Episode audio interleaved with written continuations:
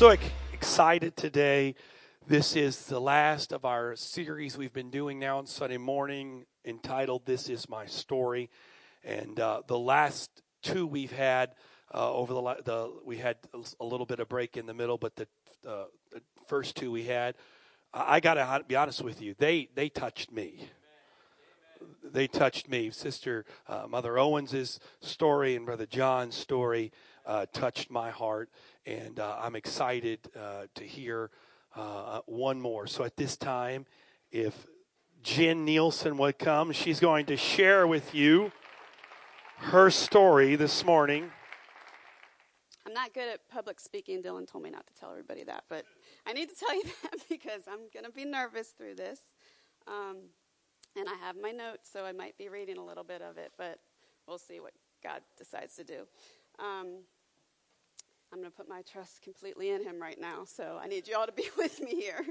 Um, when Pastor Joel asked me to tell my story, I struggled a little bit knowing exactly, you know, what I should say or what parts of it to tell. Um, and then God gently reminded me that this isn't my story, this is His. So I'm just going to tell, I'm shaking, but I'm just going to tell his story about me right now. Um, after listening to Sister Debbie Owens and Brother John's testimonies about um, the disappointment and the rejection and the abandonment that they dealt with and how God brought them through, I was like, well, my story's kind of boring because I had a great childhood. Nobody ever did anything like that to me. Um, my story is more about the trials that I caused myself to go through, unfortunately. Um, so, to go back to the beginning, I had a, a really good childhood, um, great family, no huge issues. My parents are amazing, and they've always been there for me. They've always been very supportive.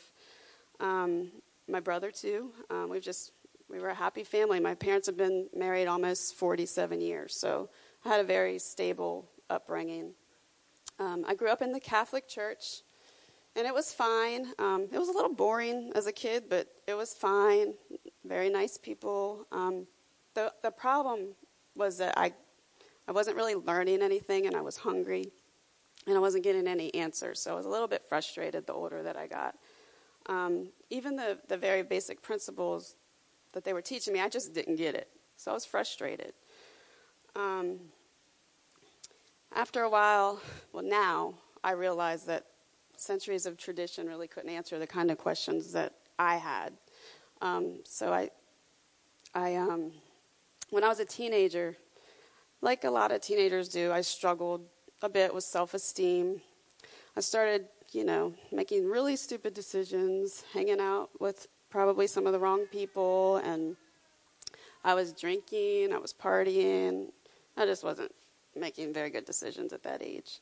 Um, at the age of 17, I found myself pregnant. Um, this, uh, this actually, I mean, as you can imagine, at 17, this rocked my world. I was scared to death to tell my parents. Somehow I hid it until I was seven months pregnant. I guess they thought I was just getting really fat, but I um, somehow hid it, and I finally told them. All I got from them was love and support. Um, in fact, I remember, I'm trying not to cry, I remember my dad with tears in his eyes just saying, Why didn't you tell me? We would have gotten through this together. You didn't have to be alone through all this. So but as you can imagine, you know, being a teenager, it was it was a lot. And it added another level of shame to my life after all that partying and drinking and hanging out with the wrong people. Um, you can imagine that it added another level of shame. And it made it harder for me to want to get to know God because I didn't feel good enough. um, so, as you know, I. Uh, I did a lot of things to fill that empty spot that led to this point. Um, my family and I got through that situation together. We decided that it would be best for us to find a couple to adopt the baby. So we went to a lawyer's office and we found um, a couple that was going to adopt her, and everything was great, except for the fact that we hadn't yet told my very traditional and very Italian grandmother, and I was scared to death. If you think I was scared to tell my parents, I was scared to death to tell my grandmother. um, but when she found out, her exact words were, It's a gift from God. and I was like, Wait, did you hear what we said? and she did. And it just so happened that my uncle, Stephen, and my Aunt Janice had been trying to have a baby for years, and that was her son. Um, that is her son. And um, they, uh, she was convinced that this baby was theirs, and she was. So, with literally three weeks to prepare at this by this time, they got everything together for a newborn baby. And when I went into labor, my parents called them. They drove. Thank you. they drove to uh, the hospital and literally met me in the delivery room. They named her Katie. Um, and now looking back, I can see God's hand in this whole situation because of how well it worked out.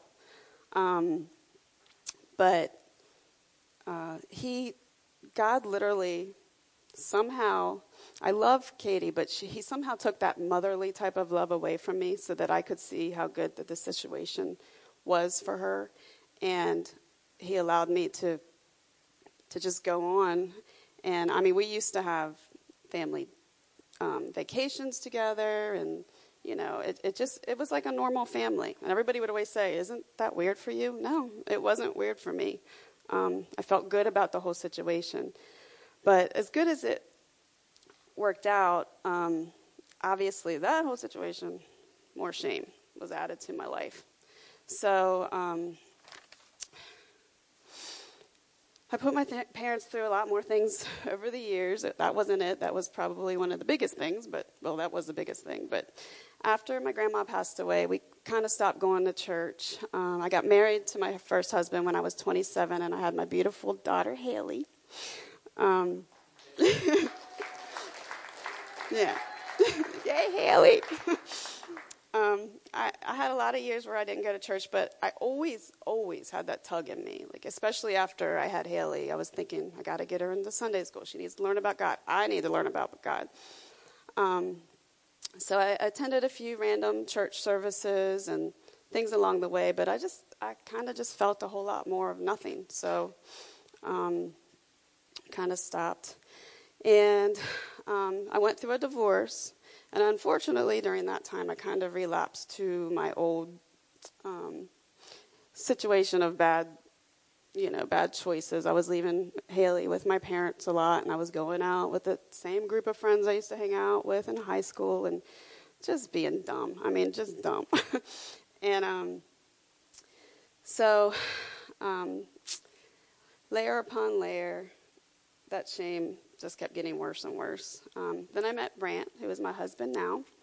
Um, when we realized that we wanted to be together, he got me in touch with Mother Wright, who immediately just started loving on me like she does. and um, she did a Bible study with me. Uh, and it all started with the woman at the well, which was a good story to start with for me. Um, it, it definitely caused me to feel that hunger, and I wanted to learn more. Um, it, it, meant a lot to me also that she, she taught me out of, out of my Bible, and I could take it home and I could read it again. And every single time I would read the story, God would show me something else. It, w- it was just amazing to me. And that was no person did that. That was that was Him. He was talking to me. So um, when they invited me to a church service, I was pretty open to going.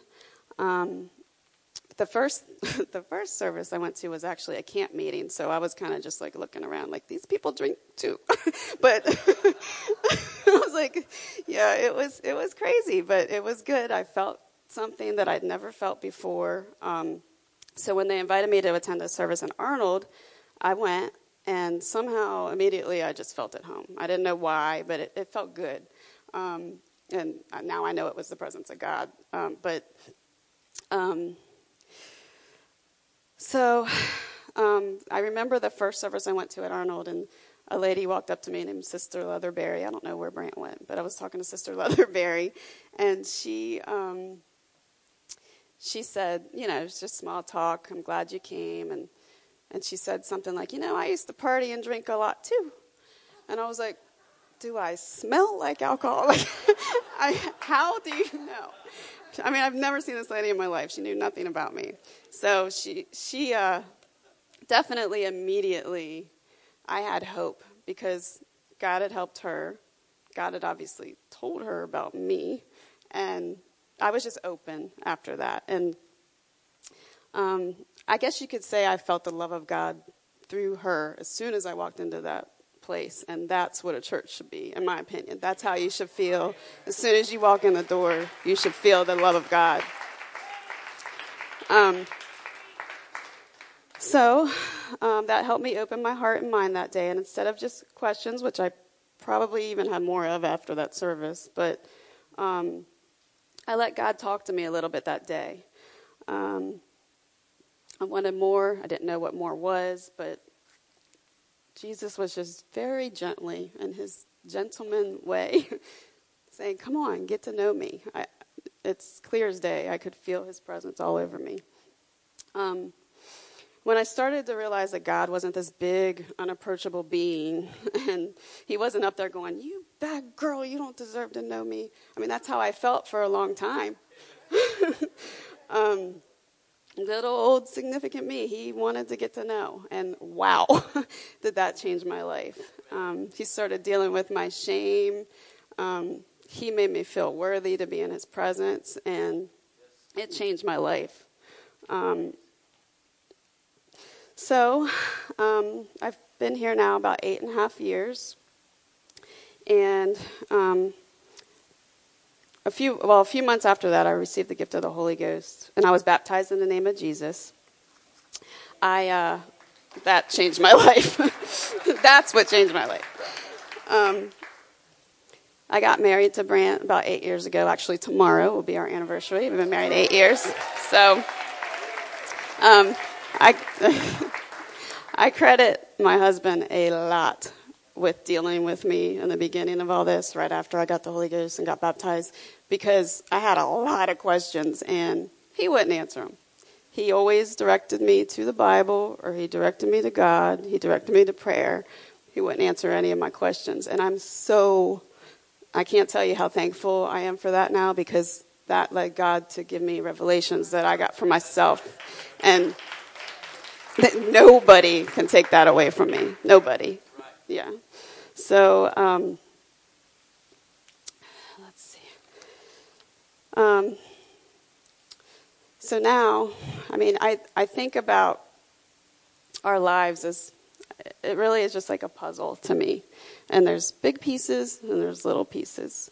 But when you step back and reflect upon everything, you can see God's hand literally and on purpose and intently sticking every one of those pieces into your puzzle, the one that He's designed for you. And the reason that I know God is so incredibly awesome is because when you mess that up, when you mess up His puzzle that He created for you, He just wipes it off and starts a new one. And he takes all those broken pieces and all of the mess that you created and he turns it into something even more beautiful. And I thank God for that every single day. Um, uh, there's, I can't say my life got, you know, easy when I started my relationship with God. I've been through quite a few trials since then, um, maybe even more before I knew Him. But He's been here to give me strength. Um, I found I have found protection and peace in Him, and you know, when you're dealing with human beings, the bottom line is is you're going to disappoint people and you're going to get disappointed and you're going to have hurts and offenses and you're going to need to forgive and you're going to need to be forgiven. So without him, you can't do all that. You can't do all that. So I, I thank God for his grace every single day to go through the things that that I I am thankful to go through because it brings me closer to him. Um, so now when you know i have trials like those Um, anybody that's married knows sometimes you have trials with your husband. You know, there's things that take you to places where you just don't know what to do, so you have to turn to Him. And instead of going to the bar now to uh, to get a drink there, I get a drink at Him. and He, there's no replacement for Him. I've never ever felt anything like I feel from Jesus. Um, so, I not only have my wonderful husband and my beautiful daughter Haley, but I have the most incredible stepkids in the whole world. Um, God has truly taken my mess and turned it into something that I, I can't even, sometimes I just sit back and go, what? Like, is this my life? Um, anyone who knows my family knows we've been through some things. Um, the hand of God is right in the middle of our situation all the time. I mean, there's never a day that He's not with us. Um, the way He put our family together is absolutely amazing. The, the, like I said earlier, the love that He kind of let me not feel for Katie, He's given me for these three kids. Uh, I'm not their mother, and I'm not trying to take their mother's place by any means. Stepmom is my role in their life, but I love these kids like they are my own. And that's only through God. Yeah. Um, these these four kids have no clue how much they've saved me over the last eight years. Like they have no idea because there's been days I've wanted to give up on myself. I've wanted to give up on God. One thought of them, and here I go. I'm up. I'm out the door. I'm doing what I need to do. Um, they've they've been a big part of saving me, other than my husband. so. Um, um, I, I, um, I had a conversation with Lori Alders not too long ago, and it, it led me to a pretty huge revelation about the power of God. We all know that God can do anything, so everybody's big question is why, why doesn't He stop the bad things from happening? Um, he can stop some things, I mean, not our will, but He can stop some things in, in milliseconds. Um, sometimes he shows us that his power is shown by seeing his children either hurting themselves or being hurt and choosing not to step in and help. If I somehow knew um, that a decision that, that our kids were making that was maybe hurting them meant life or death, then that I absolutely would restrain myself from stopping them because that's the true power of God. Um, so now, you know, we're trying to help several people in our lives. That, uh, some have drinking problems, some have drug issues. And if I didn't somehow understand what that was like or the shame that you feel that goes along with that, how could I help them? Um, some people have been hurt or have major offenses. If I didn't go through my own deep hurts and offenses, how could I really understand what they feel? Um, I, I feel like I have a true non judgmental compassion for people, and that's what the love of God is. Um, so there you go. I, uh, I believe that we all have a story. I encourage you all to tell yours. You really have no right to keep it to yourself because it's not yours. Um, there's definitely a plan and a purpose for every single thing you experience. So let God use it. So thanks for listening to my story. And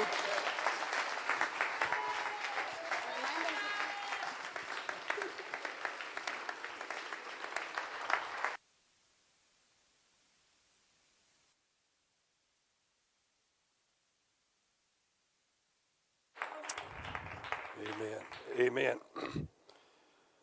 Can I just say really quickly here, publicly,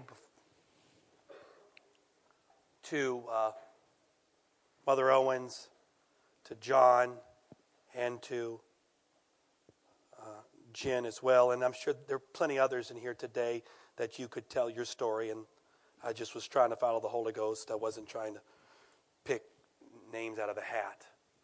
But can I tell you today, just say publicly, thank them for their courage to tell their story.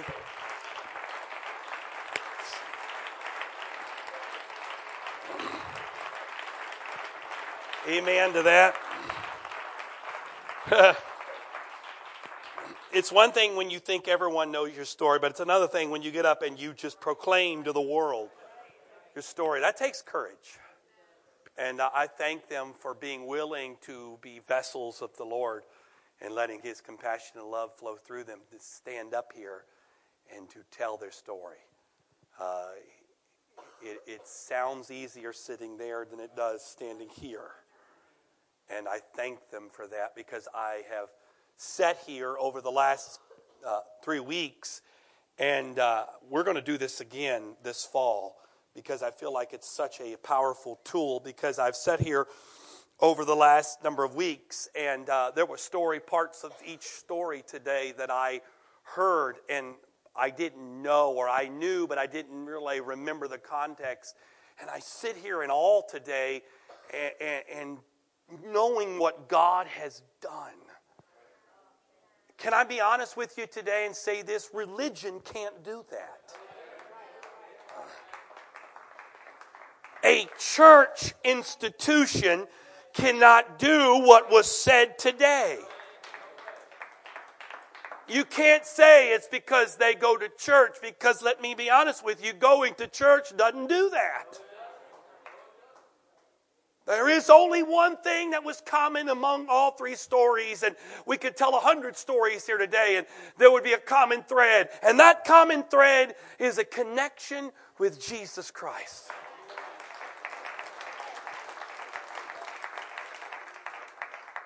I, I just want to briefly, I, I'm not going to, in case you're worried, I'm not, I'm well aware of the time. I want to draw your attention just really quickly to, to a story in the Bible that, that sort of, I feel like speaks to the story that was told today and the stories that were told because it speaks to a bigger picture of what really this is all about. John, uh, Luke chapter 17 and verse number 11, it says this, and it came to pass as he went to Jerusalem, this is speaking of Jesus, he went to Jerusalem that he passed through the midst of Samaria and Galilee. And as he entered into a certain village, there were there met him ten men. Everybody say ten. They were lepers which stood afar off. We'll get back to that. That's a very important phrase there. They stood afar off. They lifted up their voices and said, Jesus, Master, have mercy on us. And when he saw them, he said to them, Go show yourselves unto the priests. And it came to pass, as they went, they were cleansed. And one of them, when they when he saw that he was healed, turned back and with a loud voice glorified God. And he fell down on his face at the feet, at his feet, giving thanks. And he was a Samaritan. And Jesus answering him said, Were there not ten cleansed, but where are the nine? They are not found that return to give glory to God, save this stranger. And it is said, to him, said unto him, Arise, go thy way, thy faith has made thee whole.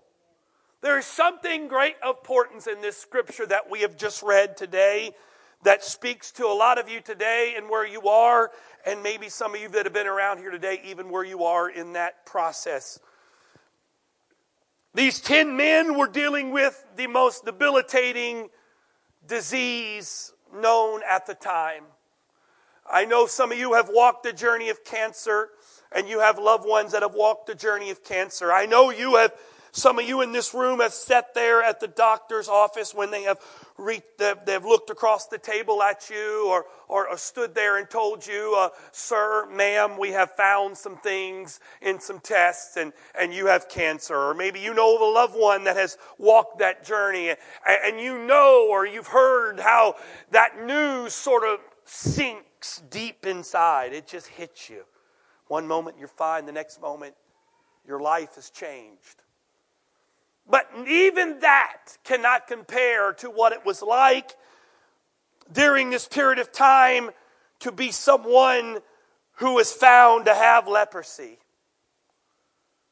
Because at that period of time, if the first spot of leprosy began to appear on your body, that very moment, your life was changed. It wasn't put into a treatment program. You weren't put into the hospital. At that moment of time, you were stripped away from your family, pulled away from your kids, your husband, your wife, your, your, your, your whole world was shut down, and you were sent off into a, a group to die. There was very, very little chance to ever really have a good goodbye. There was a very little chance that you could just hold your kids one more time, hold your wife, hold your husband, hold your parents. It was all gone. You were now scarred. You were now isolated. You were now a, a, a detriment to society. Can you imagine what that would be like today? And, and if that didn't make it worse, when you would venture out of your world, you had to venture out of your world only to bring more shame because if today we could go back in time and we could make ourselves in the time that this story was written and we could do this. If I walked in here today and I was one of those lepers, this is the requirement that I would have to do. I would have to walk in here and I would, have to announce to all of you today, unclean! I couldn't just whisper it. I couldn't just softly say it. I couldn't just tell Gina here and have her pass it along. I'd have to announce it to everybody unclean, unclean. And with that announcement, you would begin to move everybody to that side of the room. And if I would come today and I had that, I'd be sitting over here by myself and everybody would be over there. No one would shake my hand. No one would reach out and love me. Everyone would be afraid of me. Can you imagine what that would be like to have that kind of life where you were isolated, that you felt worthless, that you felt ashamed to even be who you are, and to have that kind of life to deal with? Can you imagine what that would be like to deal with that rejection consistently to see your kids and to see your spouse and see your parents and your grandparents or whomever that loved you run away from you because they didn't want to have what you had. And if that wasn't bad enough, the disease itself would literally begin to eat you. And you would begin to lose fingers and you'd begin to lose part of your nose, a part of an ear, and all this stuff would begin to take place. And when these 10 men showed up to Jesus, that was the condition of their life. They were living with that. The Bible doesn't say how long they had lived with that. I would imagine they were all in various, stage, various stages of, of, of, of condition. But the bottom line, they were all living with the understanding that they had a death sentence. And that death sentence and the product of that had taken pieces from their life. Can I tell you today that the Bible does not put sin in slots of importance. All have sinned. And whether or not it's sin that we've done intentionally or sin that we did, we didn't even realize we were doing it, all have sinned. But sin brings separation. Sin brings separation. I've watched families torn apart from sin. I've watched relationships torn apart from sin. I've seen lives shattered by that. And yes, it's awesome today to have the opportunity to come and experience God. But these 10 men had an experience with Jesus. And do we want to have an experience with Jesus? Absolutely. But there's something that was greater in this story. Because his first word to them was go show yourself to the priest. Go show yourself to the priest.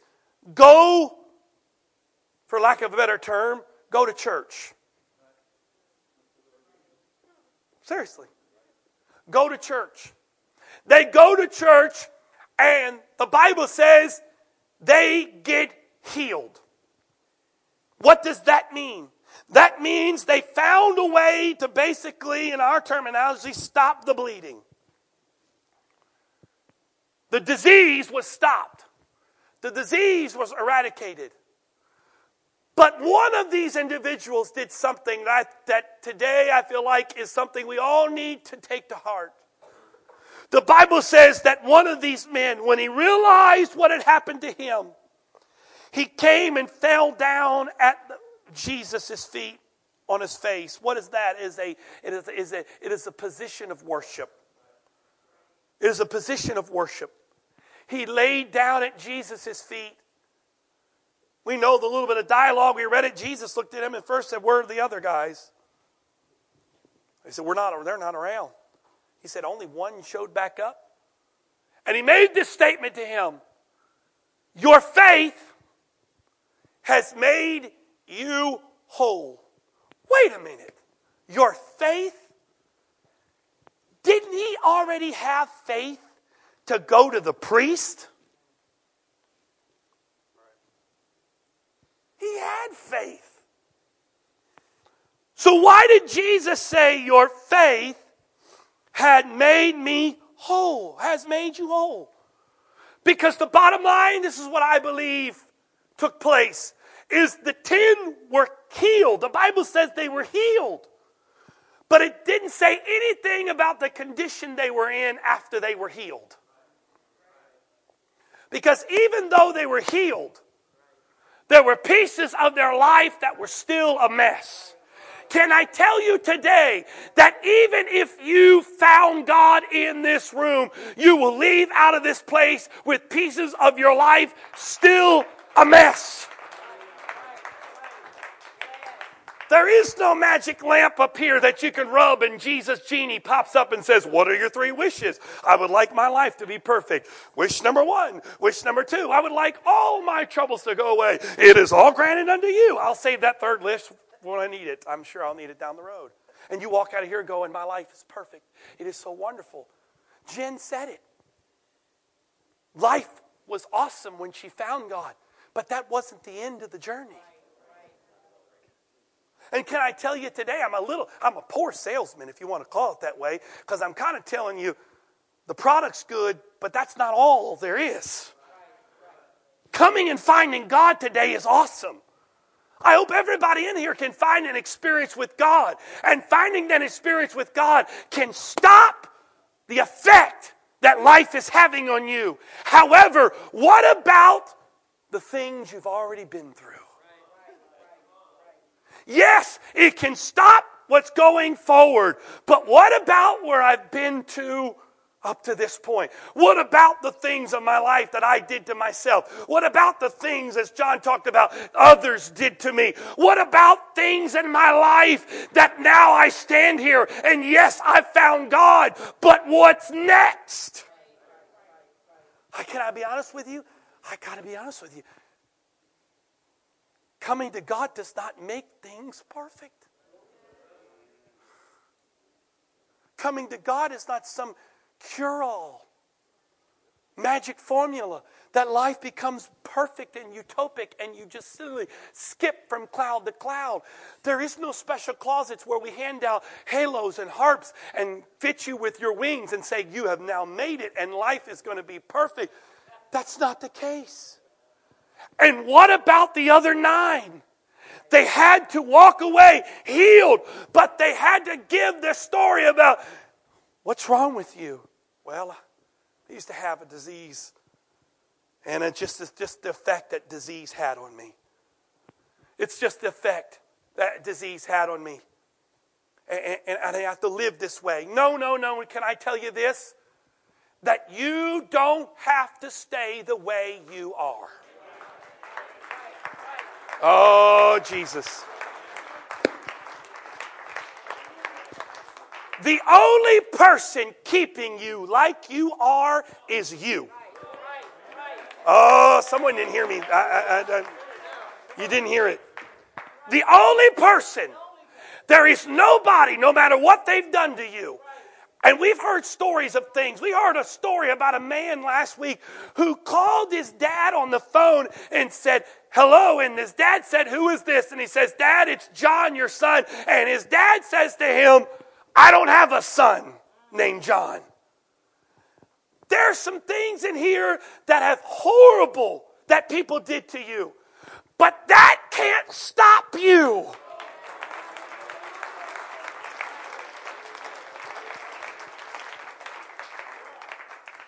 Nothing today can stop you but you. Nothing can stop you from seeing God do something in your life but you. Not me, not the person next to you, nobody in your family, no matter what they've done, nothing you've done, nothing that's been done for you that can stop you. You say to me, but you don't know what I've been through. No, I don't. And really, honestly, I don't want to know because that's between you and God. I just know one thing it can't stop you. Because the love of God can penetrate any wall. The love of God can penetrate any shame. The love of God can penetrate any chain of bondage. But here's the key. Here's the key. What's the difference? Okay, what's the difference? I'll tell you the difference. Nine men found God in church, but one man found God for who he was. You can come to church today and you can leave different. But if you don't find Him, you will never be whole. There are some benefits to coming to church. There are benefits to coming to church, being a part of people, finding a family of believers, finding people that will support you, finding people that will be here.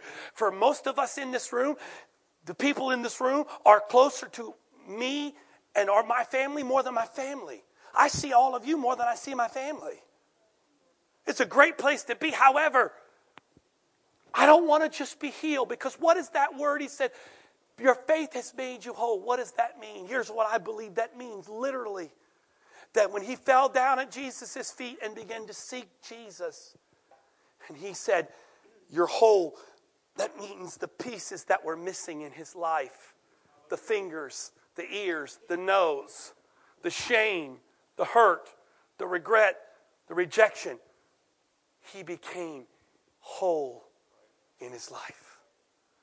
That if he told his story, his story could be told from the fact I once was lost, but now I'm found. I was blind, but now I'm see. That's what I used to, but you look at me now, that's not who I am.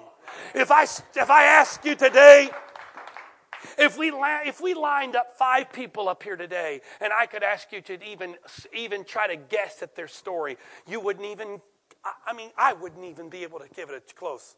I would never be able to guess some of the stuff that was told here. And when we do this again in the fall, some of the stuff that we told in the fall, I can't even imagine trying to even try to guess that. Why? Is that because somehow they have faked it until they make it? No. Bottom line is it's the power of God that can take the hopeless, as we sang this morning, and give hope. He can take the broken and give healing. So, my challenge to you today, and the challenge of God in this place today, is it's great to be here, but the real focus of all this is to find a connection with Him. You find a connection with me, you find a connection with this church, it can only go so far. But if you would seek Him, if you would fall down, maybe not literally, but fall down figuratively at his feet. What does that mean? That means when I fall down in his feet, I'm giving up totally of everything in my life and I'm totally showing my full dependence upon him. Because, can be honest with you? If you could have figured it out by now, you'd already figured it out. You can keep looking, but I'm going to tell you this it's, it's, there, let me get to the end of the story. It's not going to work. It's not going to work. So you keep trying it your way. There's nothing that's going to stop you. But you know what? Your way is going to continue to lead to more pain, more shame, more bondage, more difficulty. The choice today is your choice.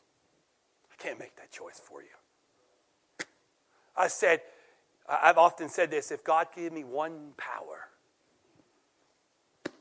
my, the power that, he, that I would love to have, just one, is the ability to come down, find somebody, grab them by the hand, say, Come here right now. Okay. Stand, stand right about where you're going to be, God? And it looks God's going to be right there. Okay. You stand there, stand there. Okay, all right. All right, looks good to me, looks good. Okay, good. Okay, God, he's ready. Do it. And boom, boom, their life would be totally changed. I wish I could do that. Because you know what's so hard? Is to watch somebody, see them, know what God can do, see the power of God reach, reach. As it's been in this room today, God reaching, His love reaching, and to watch somebody sit there and then walk away. Oh, God. That breaks my heart. It breaks my heart, but you know what? As was said before, the power of God is the fact that He allows you to do that. You know what? Can I just say this? It's crazy, but it's just human nature that God that people have taken God's love and mercy and to somehow have turned it into weakness. Or even have taken that to say that God doesn't even exist, because if He exists, He would eradicate this and eradicate that. Or even take His mercy and His love as confirmation that your actions are pleasing to Him. Bottom line is this God desires every person in this room have a connection and a relationship with Him.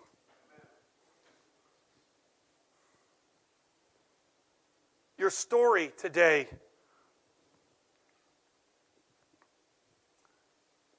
is left up to you. The Bible says that He is the author and the finisher of our faith. Your story remains unwritten today. The stories you've heard today, the stories I've heard the last couple weeks, they're awesome. But can I be honest with you? Their story isn't finished being written. There are people in this room today. This is the great part about being in a group like this. There are people in here today that have been here for 30 years. Even their story's not finished. And how your story finishes today is left up to you. And who are you going to allow to write that story? Can I be honest with you today? I'm not a big book person. I've, I read some. I'm not, I'm, not, I'm not some of you. I'm not like some of you that just pick up a book, can't put it down. I, I, I, I've never been like that. It's just not who I am. But I do know something about books. And you know what? If you picked up a, a book, let's just say a tale of fiction just to be safe, and you opened up that book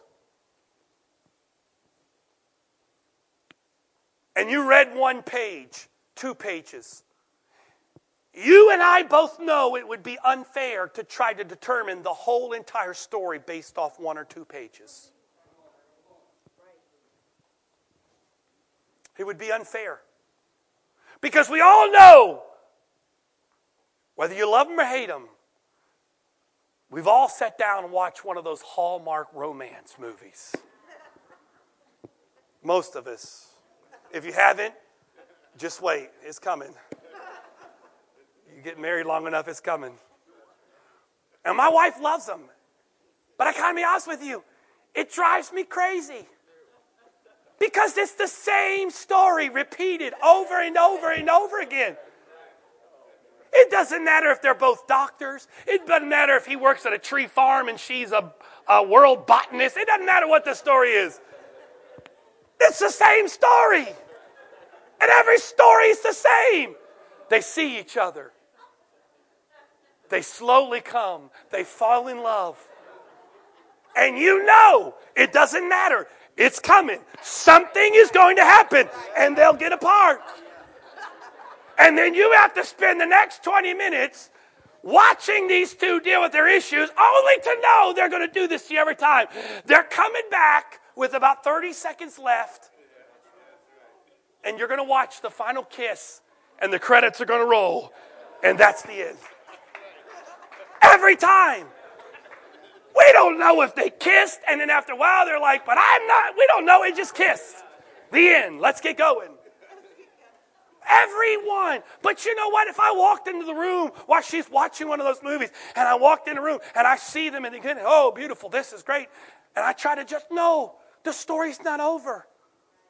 Every story in this room is not finished being written.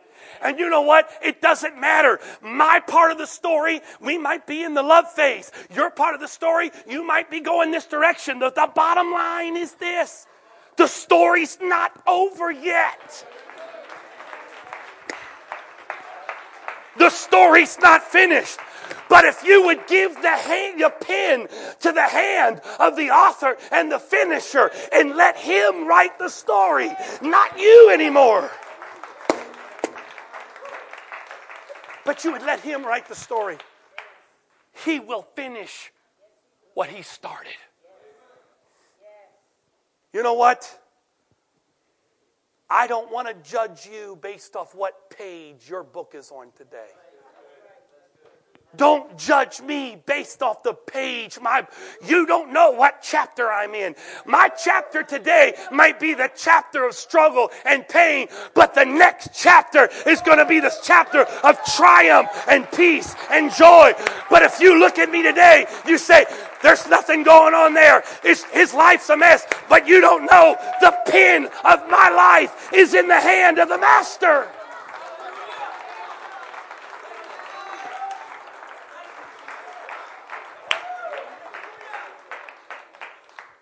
Society wants to look at your book today, look at your pages and say, it's no good.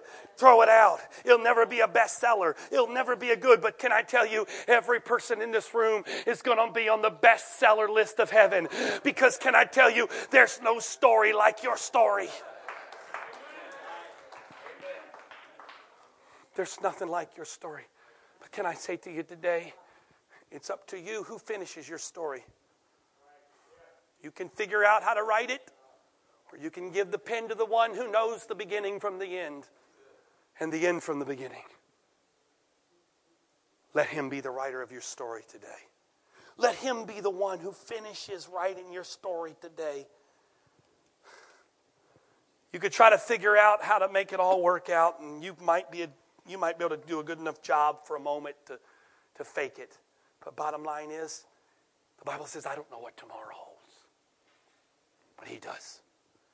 And if I have the pen in the hand of the one who holds tomorrow, I can have peace to know whatever I face, I have hope that I will make it through. But it's your choice today. Can you just take a moment right where you are? Just bow your heads.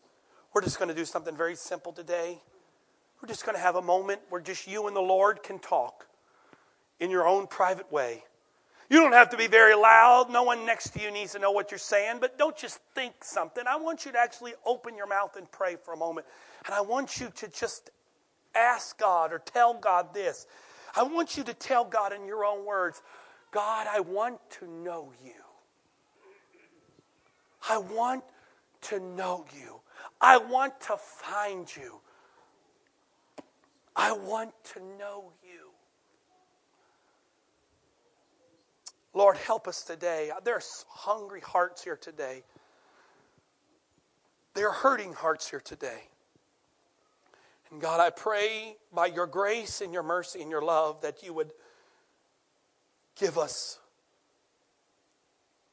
today the grace to relinquish the pen of our life into your hands today. That you can be the author and the finisher of our story. In the name of Jesus today, I pray, Lord, that you would reveal and make yourself known to every person in this room in a real way. God, even the ones in here today that think they know you, Lord, give them the desire to know you even better. I loose in this place today a spirit of hunger that would rise in the hearts of the people in this room. I loose a spirit of hunger that would rise in each and every heart. God, that we would be challenged today by your word We'd be challenged today by the moving of your spirit to want to know you, to want to seek you, to want to find you. You said if we knock, it will open. If you seek, you'll find. If you ask, it'll be given. And Lord, today we seek to know you. We knock at the door of relationship and we ask in faith that you would show yourself to us in a fresh way. In the name of Jesus. in the name of Jesus. Would you stand with me today?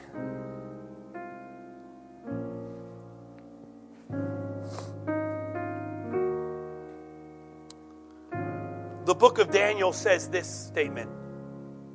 The book of Daniel says, They that know their God shall be strong and do exploits.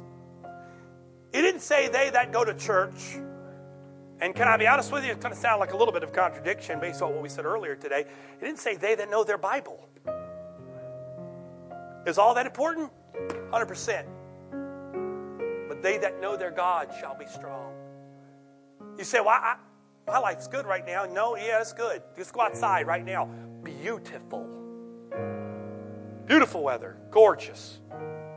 Was it two days ago? It felt like the earth was going to open up and swallow us away. Storms come. Life comes. Wind comes. And you may sit here today go, I, I don't really need all this. Okay, fine. But there's coming a day on the stormy seas of your life, if you don't have an anchor, you've got nothing. And if you don't know Him, you may not make it. But if they who know their God will be strong and do exploits, I challenge you today, challenge you today.